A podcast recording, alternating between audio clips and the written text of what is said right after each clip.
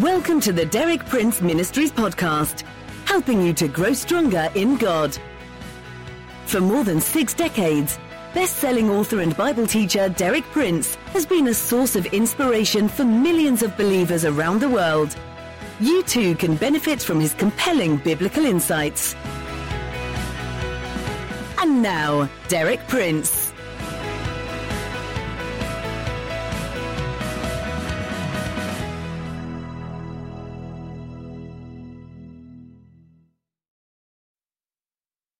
Yesterday I spoke to you about the atonement, the at one-ment, the event which made it possible for God and man to be reconciled. I unfolded three related truths from Isaiah chapter 53. The first, as our kinsman redeemer, Jesus died our death. The second, his soul poured out in his blood became the sin offering for all humanity. Third, brought back from death, he imparted to us his righteousness. Today I'm going to deal with the greatest event of all history up to this time the resurrection of Jesus Christ. The resurrection is the heart of the Christian message. In fact, without the resurrection, there is no Christian message. It all revolves around the death and the resurrection of Jesus Christ. It's not a philosophy, it's not a theory, it's a fact of history. Either it is a fact or it's of no consequence. If it's just a theory, a romance, a philosophy, it has no power to help humanity. But thank God, it's a fact, a fact of history. Let's see what Paul says about it in 1 Corinthians 15, verse 1, 3, and 4. Now, brothers, I want to remind you of the gospel I preached to you, which you received, and on which you have taken your stand. For what I received I passed on to you as of first importance that Christ died for our sins, according to the Scriptures, that he was buried, and that he was raised on the third day, according to the Scriptures. Paul bases his whole message and ministry on these three simple historical facts. First, that Christ died. Second, that he was buried. Third, that he was raised again from the dead. Remove any of those, and we have no message. Christianity has no other foundation. What are we to say about the resurrection of Jesus Christ? Let me quote you a statement by Professor Marcus Dods, a well known professor of history from Cambridge University of a previous generation a respected historian. This is what he had to say The resurrection of Jesus Christ is one of the best attested facts of history. That's the opinion of a professional historian. Let me point out to you five facts related to the resurrection that attest its validity. First of all, it was attested by a much greater number of reliable witnesses than would be required to establish a fact in law. Second, it produced a dramatic and permanent change in those witnesses for which there is no satisfactory alternative explanation. Third, adhering to their testimony cost many of them their lives. They had nothing to gain from it in the normal sense of gaining.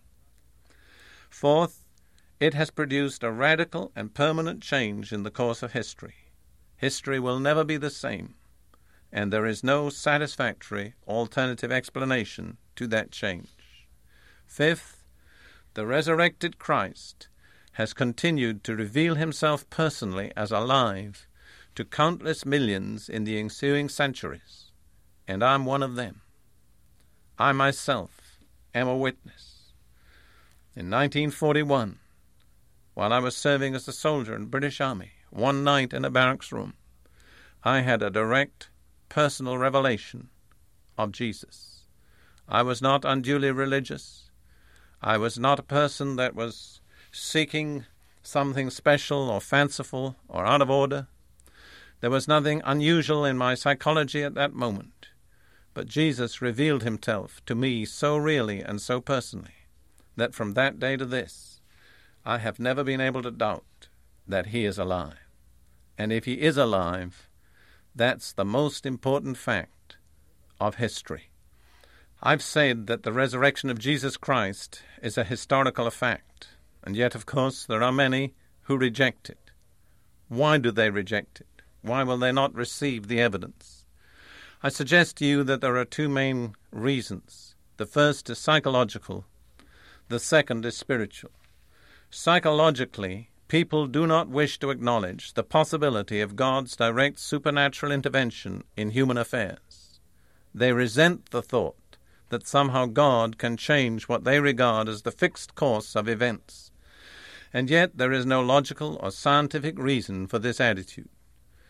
I dare to speak with some authority because at one time I myself was a professor of philosophy, and one of the subjects which I studied in some detail was the logic of science.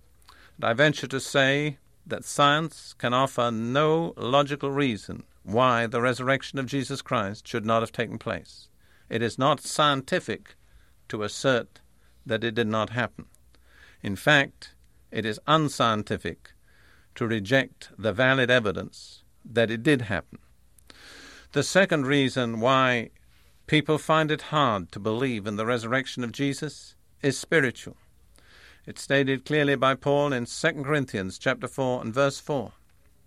He says, The God of this age has blinded the minds of unbelievers so that they cannot see the light of the gospel of the glory of Christ, who is the image of God. The God of this age is one of the many titles in Scripture of Satan. Satan, we have said, is the murderer, the thief, the life taker. Jesus is the life giver. On the cross, Jesus met and conquered Satan. He defeated him finally and forever. Since that time, Satan has no answer to the cross. It spells his defeat. It ends his power to dominate humanity and afflict upon them his cruel will and the endless agonies for which he is responsible emotional, physical, spiritual. Therefore, Satan has now one supreme objective, which is to keep men and women from understanding the truth of what happened when Jesus died and rose from the dead.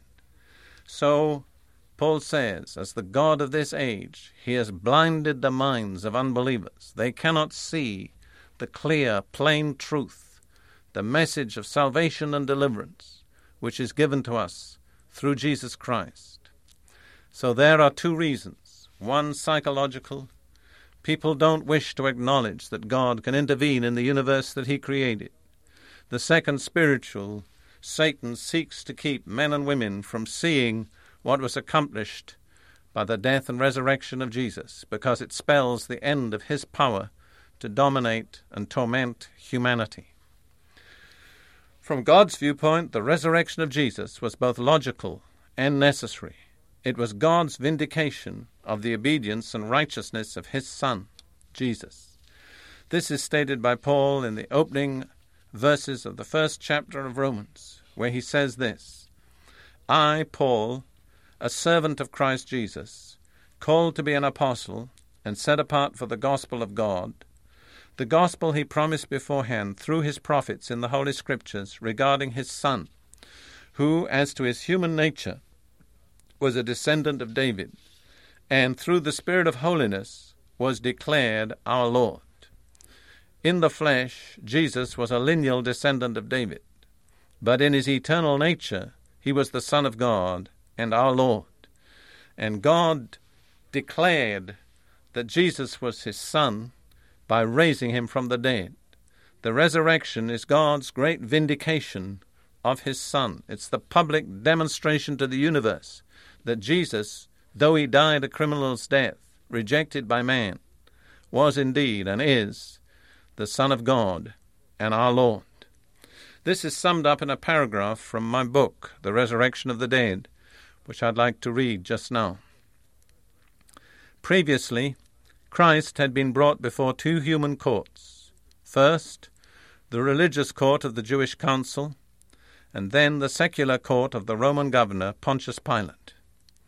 Both these courts had rejected the claim of Jesus to be the Son of God and had condemned him to death. Furthermore, both these courts had united in seeking to prevent any breaking open of the grave of Jesus.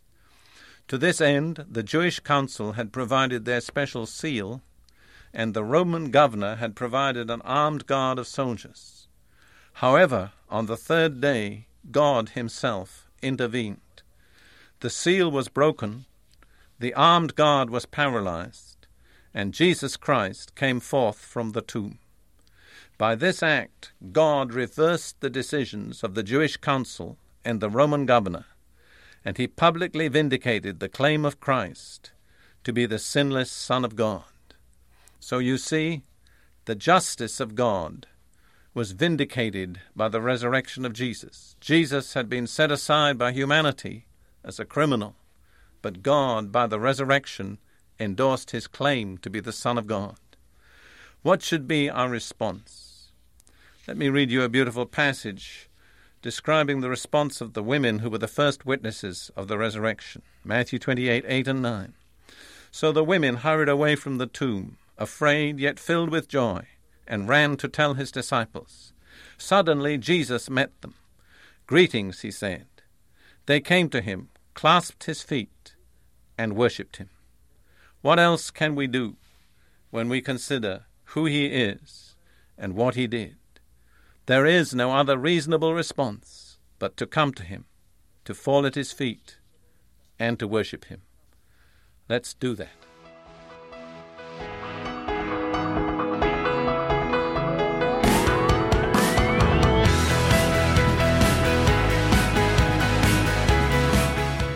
Thank you for listening. For more inspiring teaching, visit our website at dpmuk.org forward slash podcast and like our page at facebook.com forward slash DPMUK to join our online community.